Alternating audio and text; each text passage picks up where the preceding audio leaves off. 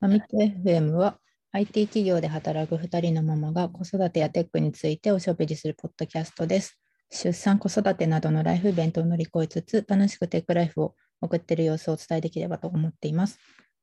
はい、ということで始めましょおーい。う。えっ、と、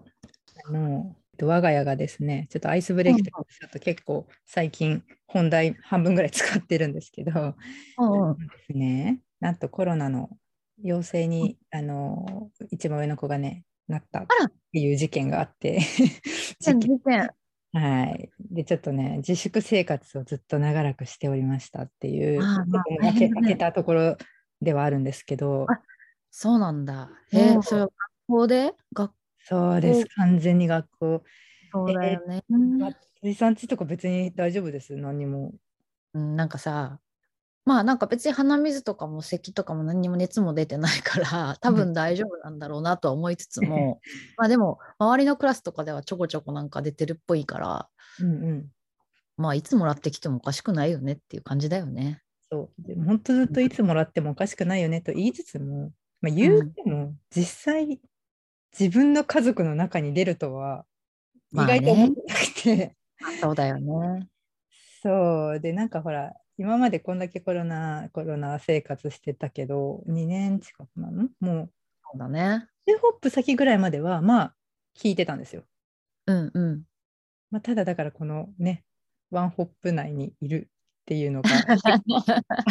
初の事態で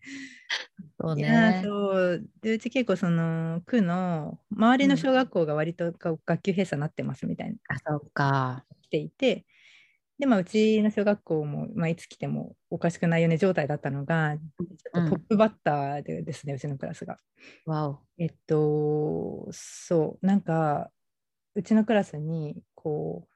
出ました陽性者があの出たので学級閉鎖しますっていうお知らせが突然来たんですよ。まあ、あのはいはい今アプリに、ねなってるんでね、うんあのうん学級連絡って言って、はいはい緊急連絡ですみたいな。で、うちのはいはいクラスですって言って、で、その日、あの小学校行ってたんですよ。わお。うんうん。でちょっと前からあのオンラインと登校と自由に切り替えていいよって選択制だったんですけど、うんうんうちはな赤ちゃんいるから、まあね。まあちょっとやっぱりなんだかんだ私もこう気になっちゃうし、うん。うん、なんかちょっと苦しいなっていうのがあって、あんまり集中もできてないし、まあ、いっかと思って行ってもらってたんです。そしたら、うんそう、あの、見事に、あの、2人、今日ちょっとその、熱が出て帰った子がいるっていう、言ってて、あらら。うん。先生が、あやばいやばいやばいってなってたっうん。ていう話を聞いてて、ちなみに席はどこなの？って聞いたら、なんと、後ろの席の子で、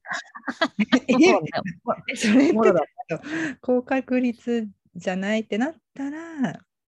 まあ、案の定ですね、翌日から熱が出たんですよ。わあこ。れこれでももう100%こうそれやんみたいになって。さすがに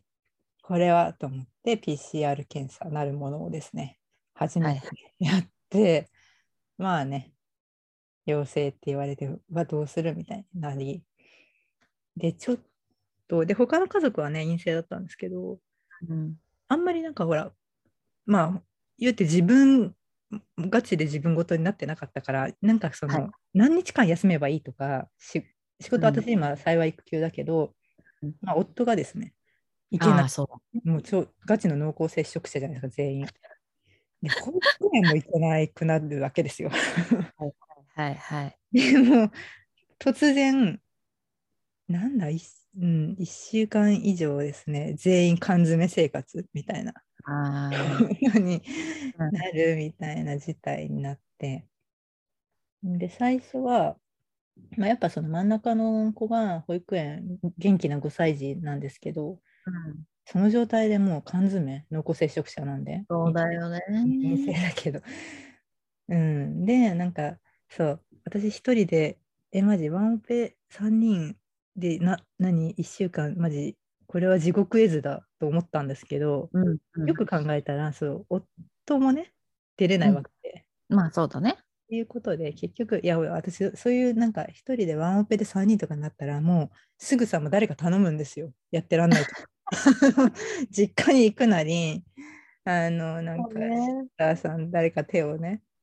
ちょっと助けてってやるんですけど、それができないわけじゃないですか。そうだね、そうだね。え、終わったみたいな、一人みたいな、本当それは発狂するって思ったけど、そうそう、幸い夫もいるということですね。まあ言うてプラマイゼロっ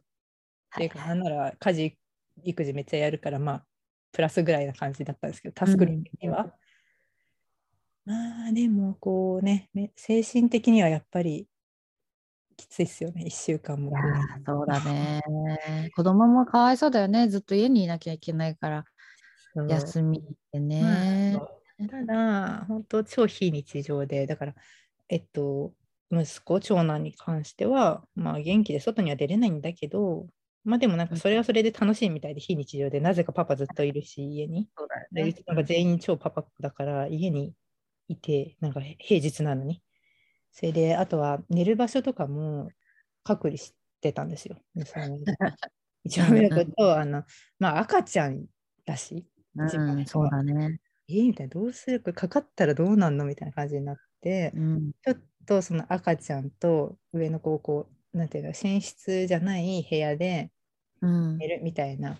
そはいしたらなんかこう、ね、その真ん中の子もワクワクして、こういつもと違う日常なわけで、なんかずっとそのちょっとリビングみたいなところに、ね、布団広げて寝るみたいにやったら、うんもうなんかそういう非日常が嬉しかったみたいで。ああ、なるほどね。いましたけど、もうこっちもしょうがない、もうどうしようもないから割り切ってね、あのうん。うん、やってたんですけど、そしたら、症状は大丈夫だったの？症状は、まあ、1日発熱したけど、そんなもう別に9度もいかないぐらい、8度台で終わっそっかそっか。でよかったね、よくなくて。うん。そうです、そうですね。そこは、うん、1日で本当収まって、だからもうその週の予定はもう軒並み、あリスケして、もうね、あのーそういう割とカオスなね、週を先,、うんうん。先々週みたいな感じにちょっとなってて、で、いまだに一応今もオンライン授業中でですね、実は。うんうん。うん、ちょっと今週までは、あの、うん、オンラインで、まあ、クラスの半分ぐらい今オンラインなんですけど、やっているところなんですけどね。あうちもだから結局、娘は保育園なんだけど、休ませてるの、基本的に今。もう、うんそうですよね。そうでただその上の子がこう今週2ぐらいで登校しててでなんかそのリズムをね崩したくないなっていうのがどうしてもあってなんかその、やっぱ行かなまたしばらく行かなくなっちゃうと行くのにやっぱ心理的ハードルがすごくできちゃうじゃん。はい、だからやっぱそのこう定期的に行くっていうのはまあなるべく続けられるのは続けたいなっていうのがどうしてもあって、うんうん。まあ本来的にはもう息子も別になんか多分申し出ればオンラインにできるはずだから、うん。どうしようかなと思ったんだけどまあでもそのやっぱリズムみたいなの崩したくなくて行かせてて。でそうなるとやっぱ娘もねなんか家にいさすとちょっとさなんかうちの息子はなんかいいなみんなずるいみたいになるから。ずるいってなるよね。だからまあなんか、まあ、お兄ちゃんがじゃあ学校行く時だけは保育園行こうねみたいな感じでやっやっぱもうさここまで広がっちゃうともうねなんかよほどねこもってないともう絶対にさかかるじゃん。いや、本当、そう、そうなんですよ。うん、普通に生活しちゃってたらまあそんなのどうしようもないもんねこここればっかりはさ。そう、そうですね。そうなんですよね。うちもだから保育園は、まあ、ちょっと1週間以上休んでたんで、まあ、うんうん今週から。であの、幸いなことにですね、あの、途中で、あの自粛生活してる途中で、なんかそのうん濃厚接触者が、はいなんていうの待機じ待機日数かが。短縮されたというニュースが途中で入ってたんですよね。で、だから、変な話、その保育園のね、先生、保健の先生にもずっと言われたんですけど、うん。あのテストする前、検査する前は、まあ変な話、そう、陽性だった方が早く登園できるんですみたいな、ちょっと謎の仕組みになってたんですね、なんだかあれ。なんか、陽性者は、えっと、10日間かな？うん。ちょっともう情報が本当に調べてる途中にもなんかアップデートされまくってみんななんかそのほ保育園も小学校も詳しくは区とかに問い合わせてくださいっていうふうに最後言われて、うんうん、めっちゃなんか調べまくってたんですけど。でなんか最初はそのと陽性者はまあ10日間かな。で、うんとさらに濃厚接触者は、えーその10日が終わってから1週間。っていう、なんか最長なんか17日ぐらいはあの陰性なのにもかかわらずあの濃厚接触者判定ということで本当にそれもうほぼほぼ1ヶ月くらい。そうそう。それ えーみたいになって。んでだからその先生もね、まあ、ちょっと変な話ですけど陽性って出た方が早く登園できますよみたいななんじゃそりゃみたいになったんですけど陽性になってくれよって話なのかなってなったら途中でさすがにそれねなんかねクレームが多かったのかよくわからないですけどあの、うんうん、濃厚接触者も7日間。でなんかエッセンシャルワーカーの場合はもうちょっとなんか短くできる。はいはい。なんか多分そんな感じに変わったっていうのがあったんで、まあ、うん、その最悪の事態は そうそう逃れ逃れられたんですけど。大変だわね、それも。なんか、そうそう、なんかその基準がさ、なんか入り組みすぎてて、なんかほら、今もなんかちょっとさっき話題になってたけど、最近、なん、かあの給食の時間、うん結局、濃厚接触者扱いになるのは、マスクなしで15分以上かな、うん。なんか、あの、一緒にいるっていうか、まあ、だから近くにいると濃厚接触者になると。で、だからその給食を15分未満で食べるみたいな。だから、なんか、給食を食べるのが14分59秒までみたいなさ。な。で、なんかそしたら、なんか5分から10分マスクをして、うん。っていう、なんか、何の意味があるの？その、うんワークアラウンドみたいな。全く本質的じゃないじゃん、それってって思って。でもなんかそういうなんかこう、定義みたいのがあるわけじゃん。こう濃厚接触者の定義みたいな。そう。それがこれだから、なんかそそれをかん加味したら、この 15分以上にしなければいい。だから、給食でマスク取る時間も15分未満であれば OK みたいな、そのなんか そう、なんか今。そういうなんかこうね、謎の状態が生まれるわけじゃない。めっちゃだからさ、そのプログラミングに今置き換えるとさ、あの、うん。バグで潰せないんだけど、ググって、なんかうんうん。そのワークアラウンド、あの本質的な解抜本解決じゃないんだけど、ちょっとここをハック、まあハックみたいな感じで、ちょっとここをマイナス1とかってやっとくとく解決できるよみたいな、なんかそういうそういうのと同じノリだなってそうそう思いそうましたそう。全く根本解決にはなってないよね、みたいな。そうね。みんななんか、みんな多分、はてなはてなはてなって思いながらも、なんかこうね、うん日本人のこう、気質でルールと規律をちゃんと守って、そのそうそう15分っていうのをちゃんと先生ももうね、それに従うしかなくてやっているみたいなね。いやだからさ先生はもうさなんか要は結局さその自自治体からそう言われてるからとかさまああるんだと思うんだけどでもここまでなってくるともうもうそのまあ要するにそういう組織的なものに頼るんじゃなくてもう個人の判断でやるしかないなってもうこのなんか 極限だなって そういうのを聞いてて思った。だからやっぱそれじゃあ意味ないよねって思ったらもう個人がさまあじゃあもうオンラインに切り替えますとかうん。そうしていかないともうさ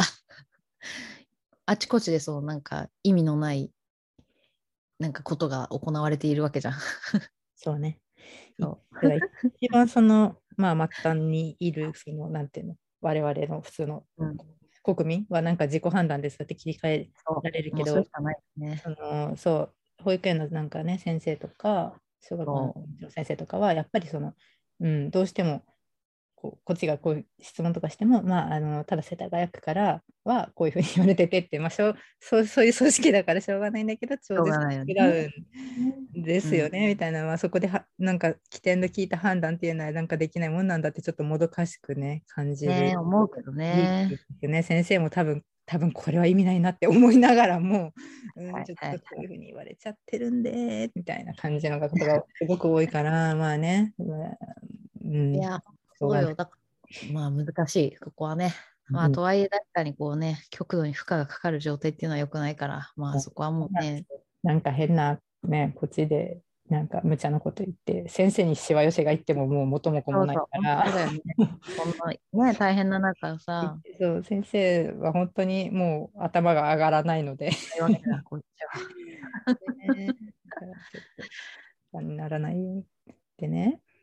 うんでですね、その、うんもうどうしようもない自粛生活、あの缶詰生活をしてたもので、あの一つなんか変化があったのが、はいはい。パートナー氏がですね、夫があのマイクラをですね、やり始めたんですよ。そながないから。なんか全くリモートとかワーク、リモートワークとかできない職種なもので、うんうんうん。でしかも急にみたいなうんなったから、本当に翌日ま前日かまで行く予定だったのに急に行けなくなり、うん。全く予定してなかった空白の時間が空いたので、それで、なんとね、そう、お夫が始めたんですけど、これあはう？ん。あハマってます、ハマってます。それな何かというとですね、うんと、うち子供たち2人は、2人というか特に上の子があの、まあ、YouTube とか見ながらね、あの iPad のマイクラはすごいずっと昔からあのクリエイティブで一生懸命、かなり、ねうんクオリティ高いものを作るようになってて、あのうんま前にも話したと思うんですけど、でまあ、それを見たその弟がね、5歳、7歳、5歳、5歳の弟が、まあ、真似してやってるみたいな状況が結構長らく続いていて、でなんかあんまりそのサバイサバイバルとかもなんか YouTube で見てるからやり方は分かってるみたいなんですけど、なんかやんなかったんですよ。なんか iPad で知った。で、えーっとですね、去年の、まあ、だから前回のクリスマスにですね、サンタさんがスイッチを持ってきてくれたんですね。うんうんうん。あの娘がすごいやりたがってたつもりと、はいはいはい。まあ、息子にはマイクラが届いたわけですよ。ほうほうでほなんだけど、うちね、両親が、私も、あの、夫もゲームやらないんですよね、全然。う。うん。親がねうんうん私は本当にゲームをやらないで育った人なんで、なんかどうもその一緒にゲームをやろうとか思ってもわわからない。本当になんかその、はい松井さんにもいろいろあのスイスイッチ周り聞いたけど、ちょっとはいはい。ゲームリテラシーがとにかく低くてですね、うんうん。あのアカウントがどうのとかっていうところからよくわからないから、あんまりこっちもなんかね、そんなまとまった時間も取れないし、みたいな。うんね。せっかくスイッチ来て、最初は超喜んでたんだけど、なんか子供たちもあんまりやんなかったんですよ。結局タブレットがやりやすいからみたいな状態になっちゃってたんです。で、これ結構もったいないよねみたいな話は、あの夫婦ではしていて、うんうん。えじゃあちょっとやってみてよみたいな、いやいや、そっちがやってみてよみたいな状態だったんですよ。なんか、押し付け合いだったのね。そう、なんか、もうそのゲームはもうそう、お互い、あの、になんだっけ、スーファミ？私もスーファミで終わってるぐらいのレベルで、ようちっちゃい時のね、もうも桃鉄とかまでやったのかな、なんかドンキーコングとか、うん、懐かしいね。そういうことところまではやった。で、終わってる人だったから、うん。なんかどうもやる気なかったんですけど、うん。じゃあなんか急にね、そう夫がマイクラスイッチでやりだしたら、まあ、まあ、ハマってですね、結構。いいじゃん。そうそうなんですよ。だから本当にもうその自粛生活中、朝から晩まで子供3人でずっとマイクラみたいな、はいはい一週間っていう生活をしてた最高だね。私もやりたい、それ。そうですよね。まあ、あのオンライン授業はありつつ、あのまあね、終わったらすぐ、いや本当なんかね、家族中廃人生活いやー、強制的にね。みたいな、強制的に。もうなんか必然的に寝る時間もどんどんどんどん12時とかなっていって、なので朝はあのオンライン授業、朝会だけは、朝の会だけは出なって言って、あのうん。最初の方超グダグダになっちゃって、8時20分からなんですけど、朝の会が。はいはい。もうなんかそれも起きれないみたいな状態になっちゃってて、さすがにやばい、やばいってなって、ちょっと途中から体勢立て直して、その私がどうしてもそのチェックリストを作ってね、あのうんうんこれが全部 5, 5項目ぐらいあるんですけど、全部クリアできなかったら、もうちょっと投稿するよって言って、なんか投稿したくないみたいで、今やっぱオンライン そうなのだから、投稿するよっていうチェックリストを作ったら、まあ最近ちょっとだけ秩序が 戻ってきたんですけど、だからその、はい例えば、8時前には起きる。自分で目覚ましをセットして起きること。みたいな。で、はいはいはい。8時15分に、えっと、ログイン、オンラインあの会議に入ることとか、はいはいはい。あのね、あので本当集中ししなくて、もうそれ気になっちゃってしょうがないんですけど、なんかそうだよね。なんか漫画読み出したりとか、もうしょうがないだから、しょうがないけど、それが目に入っちゃうとや、なんかこっちもイライラしちゃうから、ちゃんね。と、ちゃんとその先生が、あの、こうロイロノートってなんか提出するやつね、これに出しましょうとか言っても、それも本当いつも聞いてなくて、私が横から聞いて、え、先生今こうやって言ってたじゃんとか言って、え、提出しようって言ってたけど、聞いてた？みたいになっちゃうって、それで喧嘩することがすごい多かったんですよ。うんうんうんうん。聞いてるよとか言って、うんうんそういうのも嫌だから、あのはい喧嘩にならないように、そういうのあの先生の言うことを、まあ、聞いて出すものは出すと。あとはなんかその、あとなんだっけな、えー次の日のほら、時間割か。時間割とか宿題とかが映し出されるけど、それがある一定の時間を経つと見えなくなるじゃないですか、はいオンラインだから。あの学校に行ったらね、あの忘れたら黒板どこ行って写せばいいけど、それをメモってないとマジ終わるから、それはちゃんとメモる。とか、なんかそういうね、チェックリストをいくつか 作ったら、最近はあの、うん、投稿したくなさにそれを守るようにはだんだんなってきたんですけど、それまでは本当にやばくて、マジで。もう本当にマイクラを超夜中までみんなでやって、えええもう本当に眠い、やばいみたいになるまで12時過ぎまでやって、でも寝かし寝た後もそのパパはスイッチを持ってきて、こそこそ 夜な夜なやったりとかするぐらい、えー、何してるんだろうね。気になるね。そうなんかねだからサバイバルで結構あのハマってた、ハマったみたいで。えー、そうだからようやくちょっとだけマイクラの使い方が あの一歩前進したんですよ。僕松井さんからしたらマジあの超レベル低いところにいると思うんでいやいや、全然よ。みんなさ、マイクラもう100人100通りの楽しみ方だったから、全然全然。言われてそう私がこうこんな言ってても私がこう、うんあのマイクラにはまるつもりはちょっとあんまりなくて 時間が解ける系があんま好きじゃないんでだからあんまりそうはまる気はなかったんですけどだから本当うまいことパパがねこうやってやってくれてたからかなりそのマイうん。スイッチのマイクラん。であのばコントローラーもだから急遽買ってですね。うんうん。たりプレイできるようにして、その画面のね縦上下だそれやったことないんだよな。そうなんだ。うん。分割、マルチプレイ、そうそう、そういうふうにやったことないんだよね。そうそうのそれでマルチマルチプレイ周りがさ、なんか私結構前から頑張ってやってたんですけど、すごい難しくて、なんか一旦放置してて、で、最近やっぱりその、えー長男も含めて、今度3人であの、うんプレイする人が3人に増えたんで、なんかやっぱりうんプラットフォームをまたいだマルチプレイをもう一回トライしてたんですよ。うんうんうん。だからそのパパパがだから前、と、スイッチの前からやっと娘とパパが、まあ、て主にスイッチでやってて、で、長男は iPad でやってたから、なんかどうやっぱり同じところに入らせてあげたいなって思って、うんうん、iPad からスイッチで。そのスイッチ2人は、その、あれなんですね、任天堂アカウント。そこら辺の任天堂アカウント周りも結構いろいろググりまくりながら、ようやくあのファミリーアカウントになるものを作りみたいなところ。ファミリーアカウントは私が主となって作って、子供はそれぞれ子供用の発行するんですね、あれって。うんうん、そうそ子供たちの一人ずつ作って、で、なんかその、一度連携したら二度と解除できませんみたいな恐ろしいアラートが出てたから、私それでなかなか怖くてあの連携できてなかったんですけど、まあ、ようやくその子供一人に対しての、なんかその、なんていうの、マイクラのアカウントなのかなに対して、うん任天堂アカウント1個ずつ紐付けるっていうやつはできたと。う。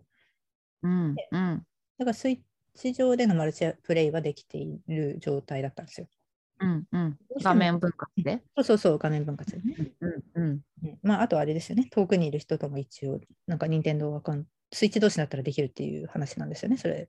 うん。あ、スイッチな何台か持ってるってこと？今。あ、いやいや、うちはひあれですよ、1台なんだけど、なんか、ゆくゆく、あの、お友達とみたいなことができるっ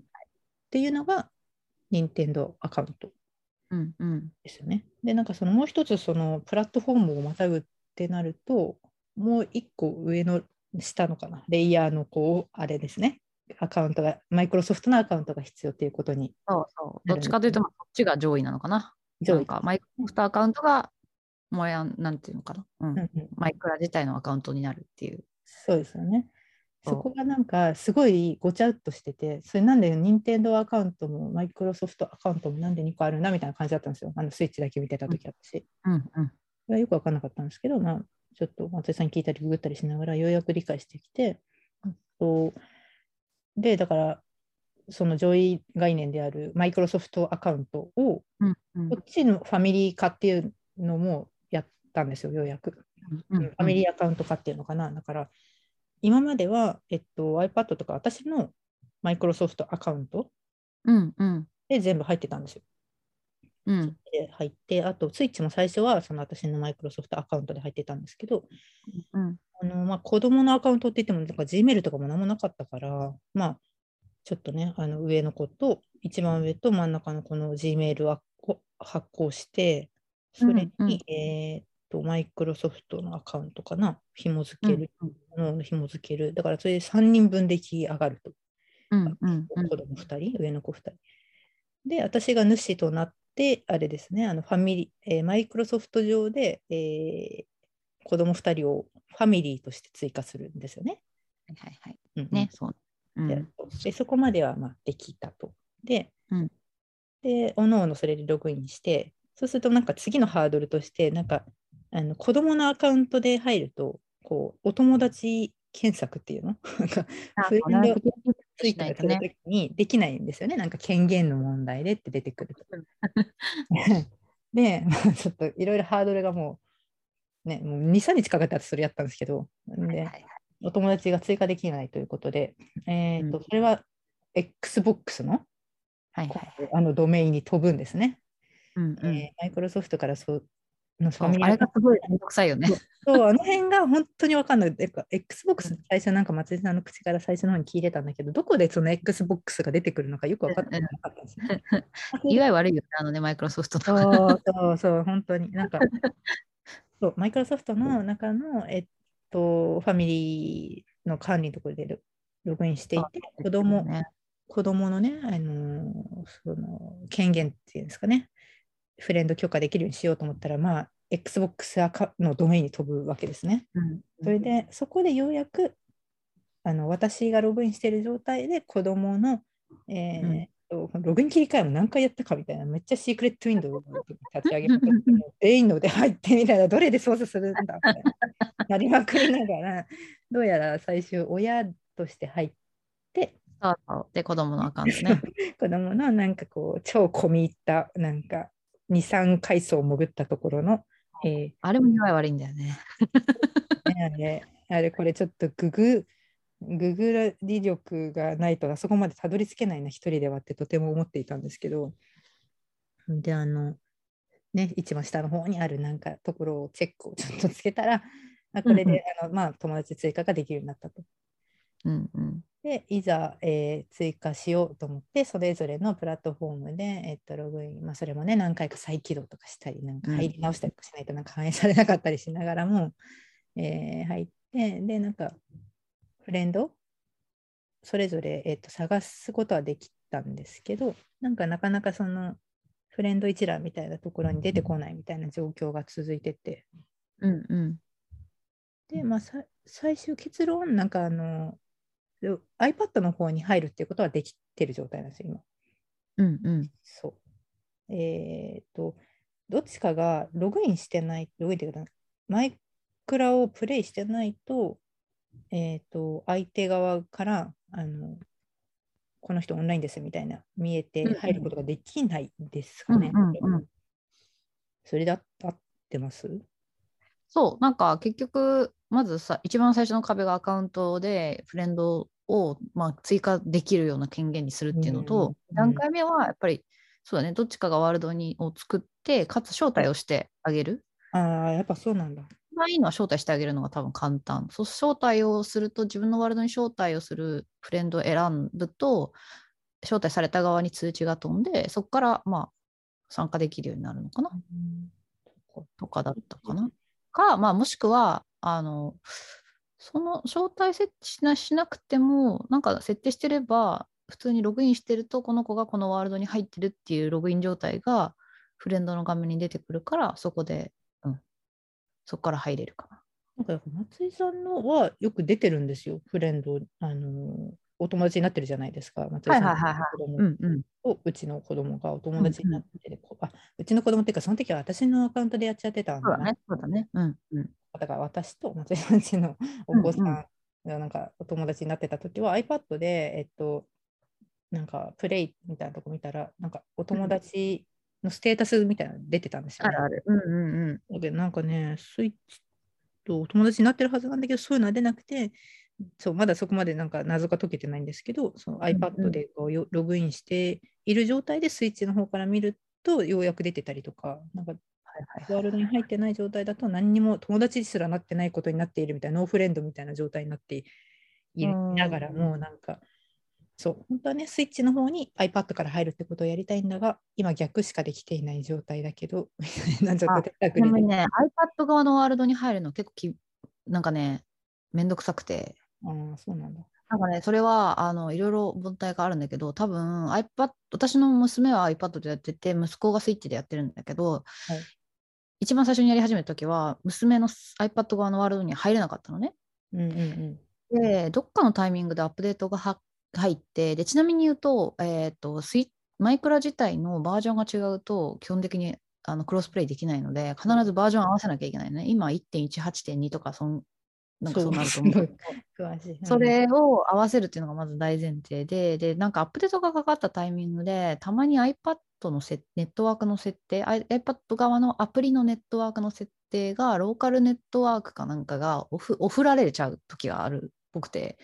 でその中ね、ローカルネットワークの設定をオンにしてあげないと、もしかしたらいけないとか、なんかいろいろあるっぽくて。超ハックがありますよね、あれ。で、なんかでもそれでも、一回はうちも、ま、あの娘の iPad に入れるようになったんだけど、今またね、入れなくなっちゃっ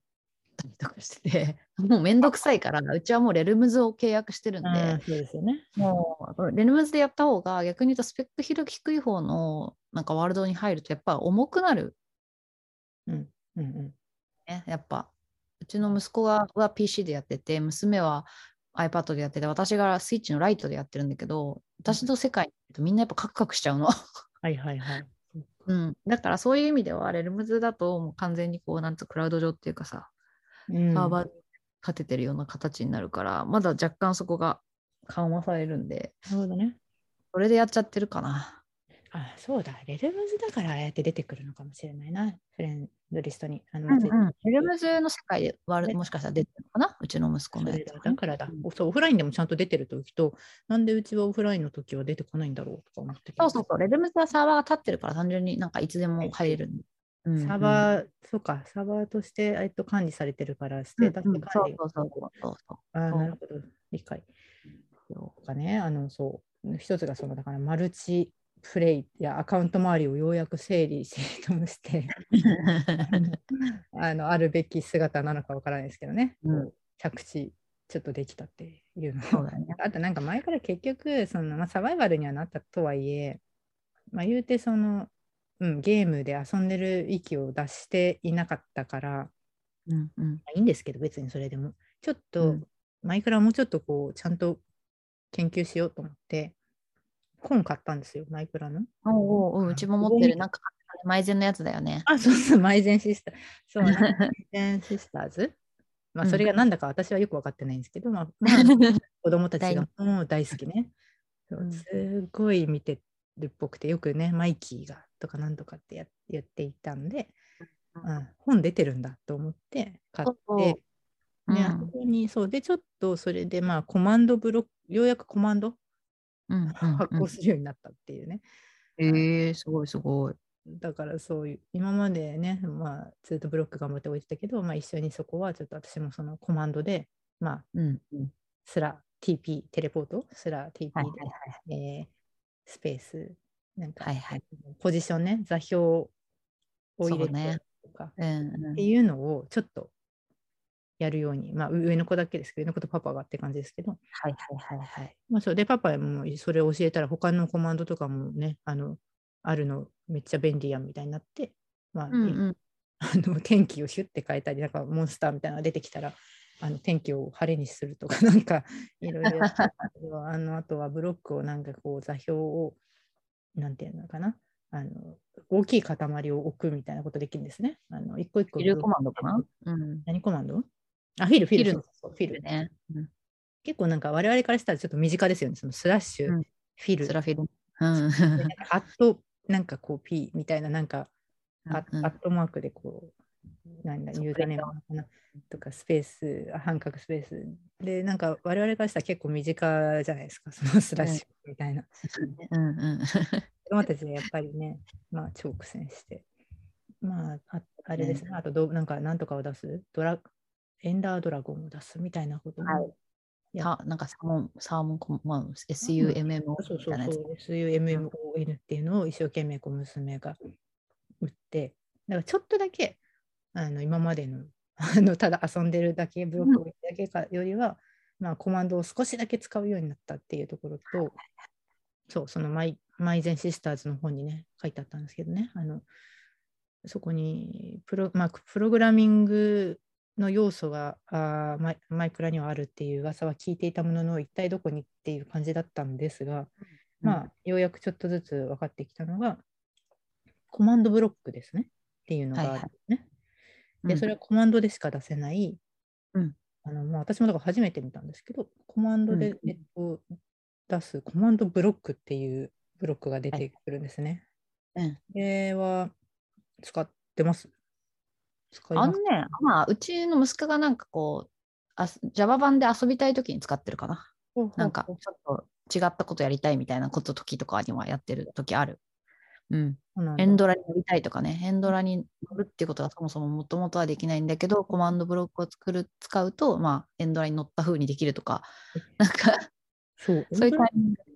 乗るうんコマンド作るのって結構いっぱい組み合わせたりするやつですよね。4つぐらい、なんか多分それあーマイあのマイゼンのやつに載ってた気がするね。いやー、すごい。レベルが高いですね。いや、でもそれも全部なんかこう、あの見ながらだよ、全部。あ これとこれとこれをく つなげて組み合わせて、ここにこう打つみたいなのをなんか一生懸命やってたけど。うんうんあでもなんかそれがすごい良くないですか？それそう分そあの最初多分意味は、うん、わかんないけど。を使いたいっていう欲求が出てくると、英語を分かんなきゃいけないっていうのがな。んかそうそうぽくて、で、なんか、あの、まあ、結局クリエイティブモードってもう、あの、めっちゃアイテムあるじゃん。うん。だから、あの、インベントリーから、こう、目的のアイテムをこう GUI で出すのって結構なんか、ちっちゃいから見づらいみたいな感じで、だからお母さん、お母さん、あの本棚って英語でなんて言うのとか。うん、そうだよね。だから、そしたら検索窓に、あの、ブックシェルフだから、BOAK って入れてみなって言ったら、あ、出た出たみたいな。わかる。うん、なんかそういう感じで、なんかちょっとなんか英単語触れたりとか、あとなんかゲームモードを変えたりするのも、なんか今めっちゃ早いゲームモードクリエイティブ、ゲームモードサバイバルみたいな感じです。すごいそこだけすあのタイピングが。そうか、PC だからね。すごいです。そうそうそうそうそう。なそうなんですよ。必然的に小文字覚えるじゃないですか。覚える覚える。そうなんか、うん大文字は、まあね、あの ABC ぐらいは、まあ、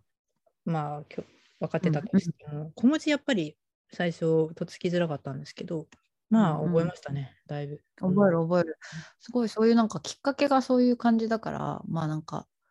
こっちもね、まあ教えお教えやすいというか、し、向こうもまあ覚える気持ちにもなるしみたいなね。そうだから下手にその、うん。まあ、プログラミング教材って出回ってますけど、まあ、例えばうんなんかうん通信教育のなんかこううん。プログラミングって親向けにこうパンフレットみたいなのがあってこうこれからはプログラミングのなんか必修になって大事だからみたいな感じでなんかこう変ななんかなんていうのかな上上3つブロックをはいはい右を向くブロックみたいな。あんまり面白そうじゃないんですよ、やっぱなんか見てても。うん。でうん、なんかでできることもなんかそれがちょっとだんだん複雑になってなので終わるわから、子供うちもなんかそういうのやったことあったんですけど、まあ、通信教育というよりはなんかこうなんていうのかな穴行きのタブレットの中に入ってる。あるある。ね。がいいのにそうそうなんですよ。なんか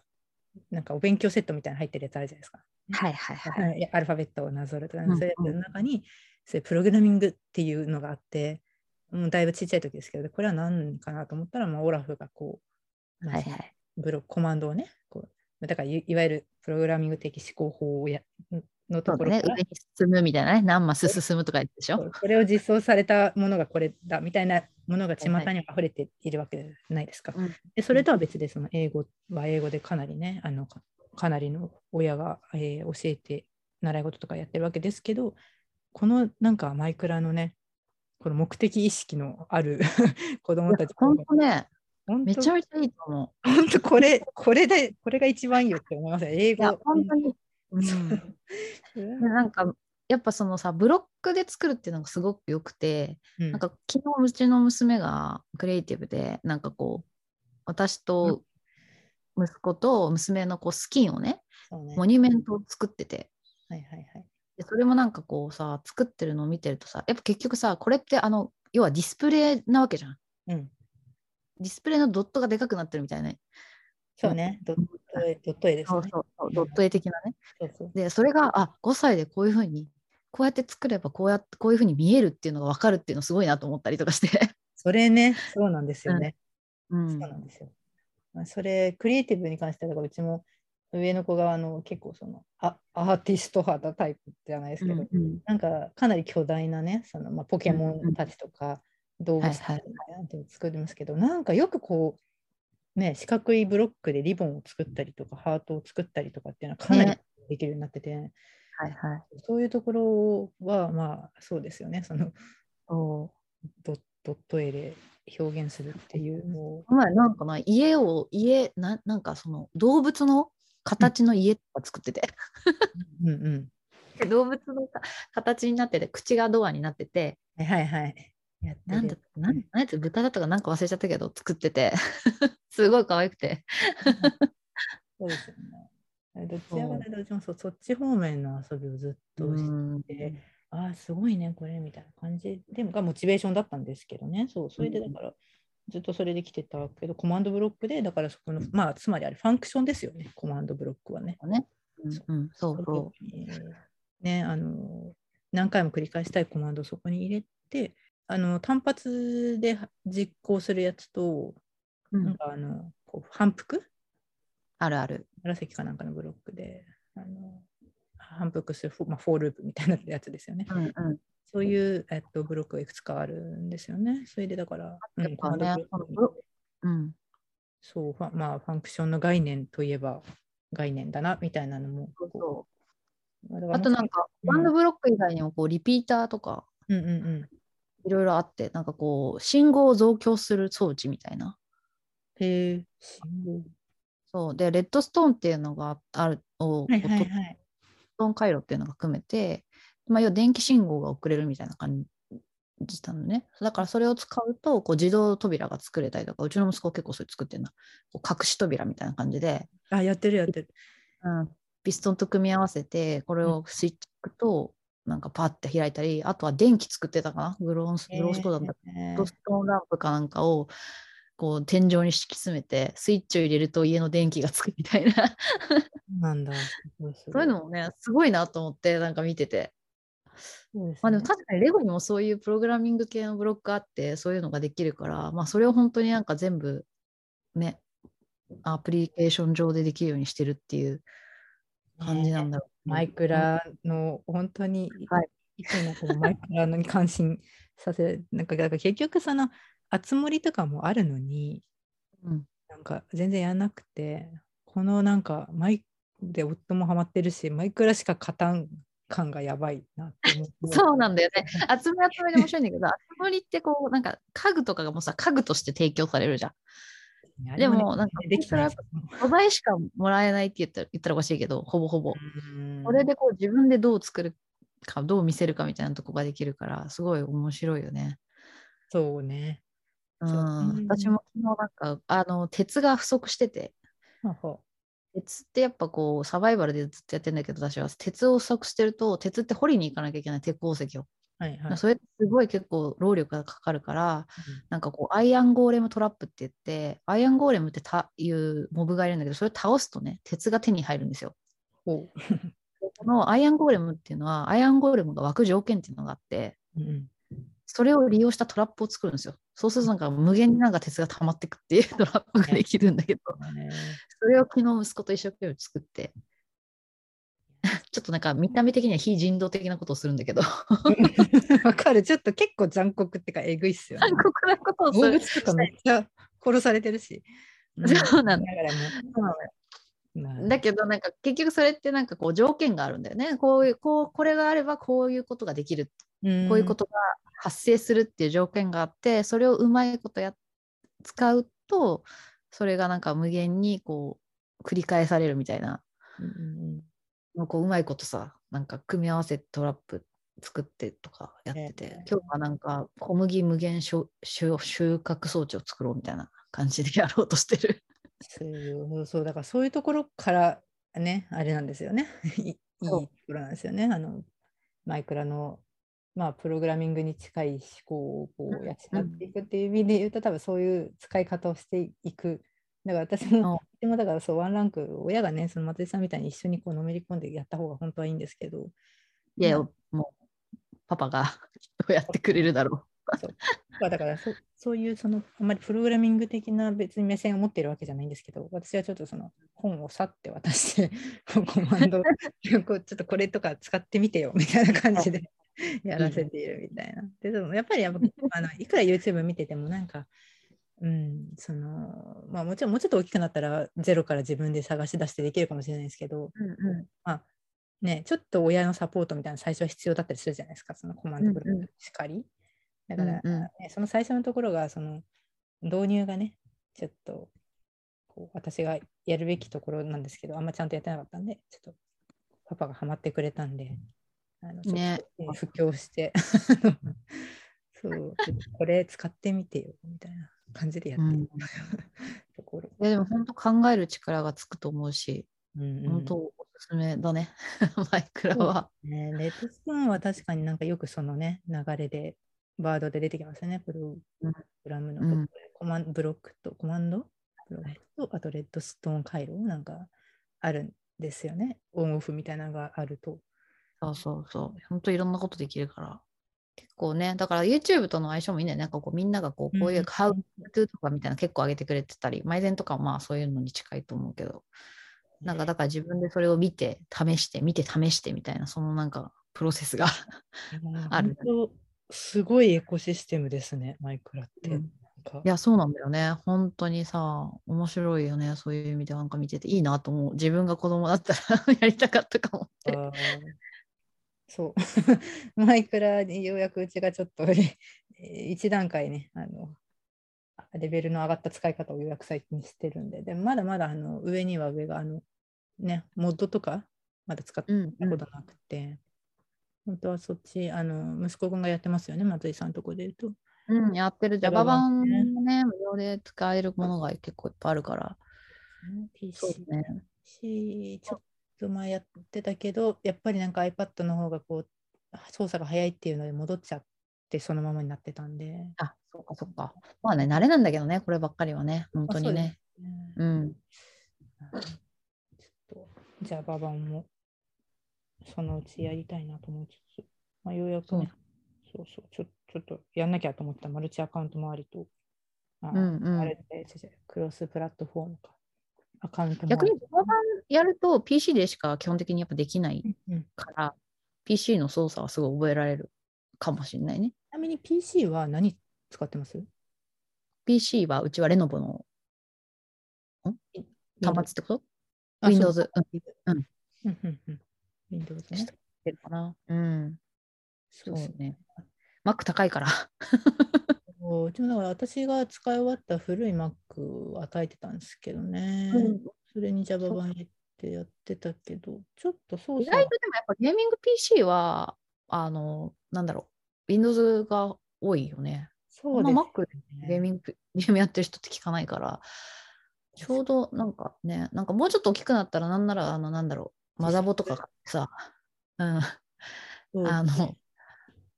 PC うん。作らせてたとか思ってたけど、そうそう、自作もありですよね。なんかあの、そう、最近お友達の家行ったら、そのうん。Java 版ゲーミング PC を作った、お父さんが作ってたんですよ。えかなり、うん無駄になんかすこうファンがめっちゃカラフルななんかー、かっこいいよね、そうよね、選べば。でもなんかそれでうんマイクラをやっているって言ってて、モッドとかそのなんか影モッドっていうんですかなんかすごくあの、うんグラフィッうん、ク手だ使ねうやつね。そういえば自作まあありかなっていうのもちょっと思っってます。まだそこまで行ってないんですけど、まあ自作 PC はそう、私はね、昔はなんか結構作ってたんですよ。ね、そうだよね。だかやってたよねらそう、それを子供と一緒にやるのは結構いいなとは思いつつ、ううんん、だ本当今もほら CPU 性能かなり上がってるから、なんか Core i3 でも全然動くっちゃ動くからね、あのマイクラも。ね。うん。ただその私全然そのゲーミング関連がノータッチでだからその普通のあの処理するコンピューター、まあ、CPU のパワーを使うようなものは作ったことあるんですけどそのね、うん。グラフィック関連ですね。ちょっとその周りがあのゲーミング用の PC 作るんだったらちょっと勉強しないとなと思ってますね。なんか時期によってはあの学生、まあ、要はが買ううん。と安くなる、あるから、レうちもだから息子買った時はなんかレノボかなんかがすごい安くなってて、そうですよね。あいいかな最初はって言って決めて、もうそれにしちゃったけど、まあ上は見ればいくらでもあるから。そうですよね。クロム、あ、そうそう、PC をね、子供に与えるんだったら、私、クロムブックにしようというふうに思ってたんですけど、うんどどっちがいいんですかね？わかんない。クラムブックでね、私のわかんないな。Java, Java とか、あの、ど感じなのかちょっとよくわかってないんだよな。あれ？もともと OS 何なんだろう ?Linux? クロムブックって、クロム OS? クロム OS か？だからってことは Linux なのかな？なんだろそうですね。確かにね。う。何？会社の、あ、が会社じゃない、学校のなんかこう、ギガ端末みたいなクロム OS だよね。ああ、そうかも。学校は結構、学校によって、地域によってて、結構タブレットもその、クロムベースの、クロム OS ベースのもの配られてるところも、自治体もあるけど、うちは iPad なんですよね。あ、でもあれだね。Linux カーネルね、やっぱりね。ってことは、うんなんかでも、いらない上になんか Windows PC とかがあれば、なんなら別に ChromeOS インストールできるんじゃないかとかちょっと思っちゃってするけど、あそういうわけなのかな。そうだな。あじゃあ、その、次もし、ワンランク上がって Java 版をね、やるときは、ちょっと、この古い Mac じゃなくて、そう多分古い Mac だから、なんかいろいろとね、バージョンもね、整合性取れなくて、なんかあんまりうまくいかなかったんですよ。で、子供もなんか、あんま面白くないみたいな途中でなっちゃって、やめちゃってたんで、うんうんちょっとちょっとそれ、そうですね、ちゃんと、こう、ゲゲーム用の強いマシンをこう買うなり作るなりして、うんうん。ようかな、次は。そうね。なんか、良さげ、それも。うんうんなんか、そうっすよねとかになったら一回自作させようかなってちょっと思ったりはしてね一 回したいですね。うちもなんか、うんそうですね。一番、うん、子供たちはやっぱものづくり好きですもんね。そういう、うん工作とかも超好きだし、きあの真ん中の子はね、今長男が、こう、なんていうのかな、木とかを、えー釘とかを使って、なんか組み立てるうんうんのが結構ハマってるんですよね。へえすごい。DIY か。DIY、うんうんそう、パパが結構 DIY やるんで、それをやりたいとか言ってるんで、割とそう、へえ PC を作るのとかも好きなんじゃなかろうかと思いながらね。うんうん。ですね。マイクラ用にだからやるなら、そういう目的を持ってやるのもいいな。はい、いいね。あ、いけそうだよ、Chromebook。Linux でも使用できるって書いてあるから。ほうほう。うん。マイクラの Java 版は、まあそうだよね、Java が入れば。Java が入ればって言ったら、もうどの OS でもまあ入りますね。OK です。うんうん。ほぼマイクラの話で、今日は1時間。時間が来てしまったんで、完全に私は、ま、マイクラの話を松井さんに聞いているっていうエピソードでしたけど。ねでもなんかまあでも、なんかこういうところからね、プログラミング学習とかね、ね下手になんか、そう、なんかどっかでね、なんか、教室とかに行くのも、まあ一つ手ではあるけど、ね、身近なこうゲームとか楽しめるものから、なんかそういう興味が湧くといいな、みたいなのはあるよね。本当そうですね。そしてこういうのうんを、えっと、子供にやらせるにあたってやっぱり親がある程度理解してないと あいや本当それ大切だと思う。やっぱり YouTube 見てできやってみなよとかだとなかなか自分のこなれた操作ぐらいで終わっちゃうからどうしても、まあ、よっぽどのねもうちょっと大きくなって目的意思を持ってどうしてもそのさっき言ったみたいにエンダードラゴンに乗りたいとかがあればあれですけど、おお本当だ。今ねそう子供がちょっとあのオンライン授業で作った図工なのかな？生活なのかな？作ったものを持ってきたっていうところでちょっと紙コップでね、作ったひ まわりこんなところで。はいはい。ということで、お疲れ様でした。ありがとうござはいい、あまりがとうございます。And now, a short commercial break. エンジニアの採用にお困りではないですか？候補者とのマッチ率を高めたい、辞退率を下げたいという課題がある場合、ポッドキャストの活用がおすすめです。音声だからこそ伝えられる深い情報で、候補者の興味・関心を高めることができます。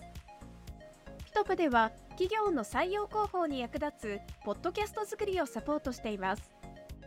気になる方はカタカナでピーとパと検索し X またはホームページのお問い合わせよりご連絡ください。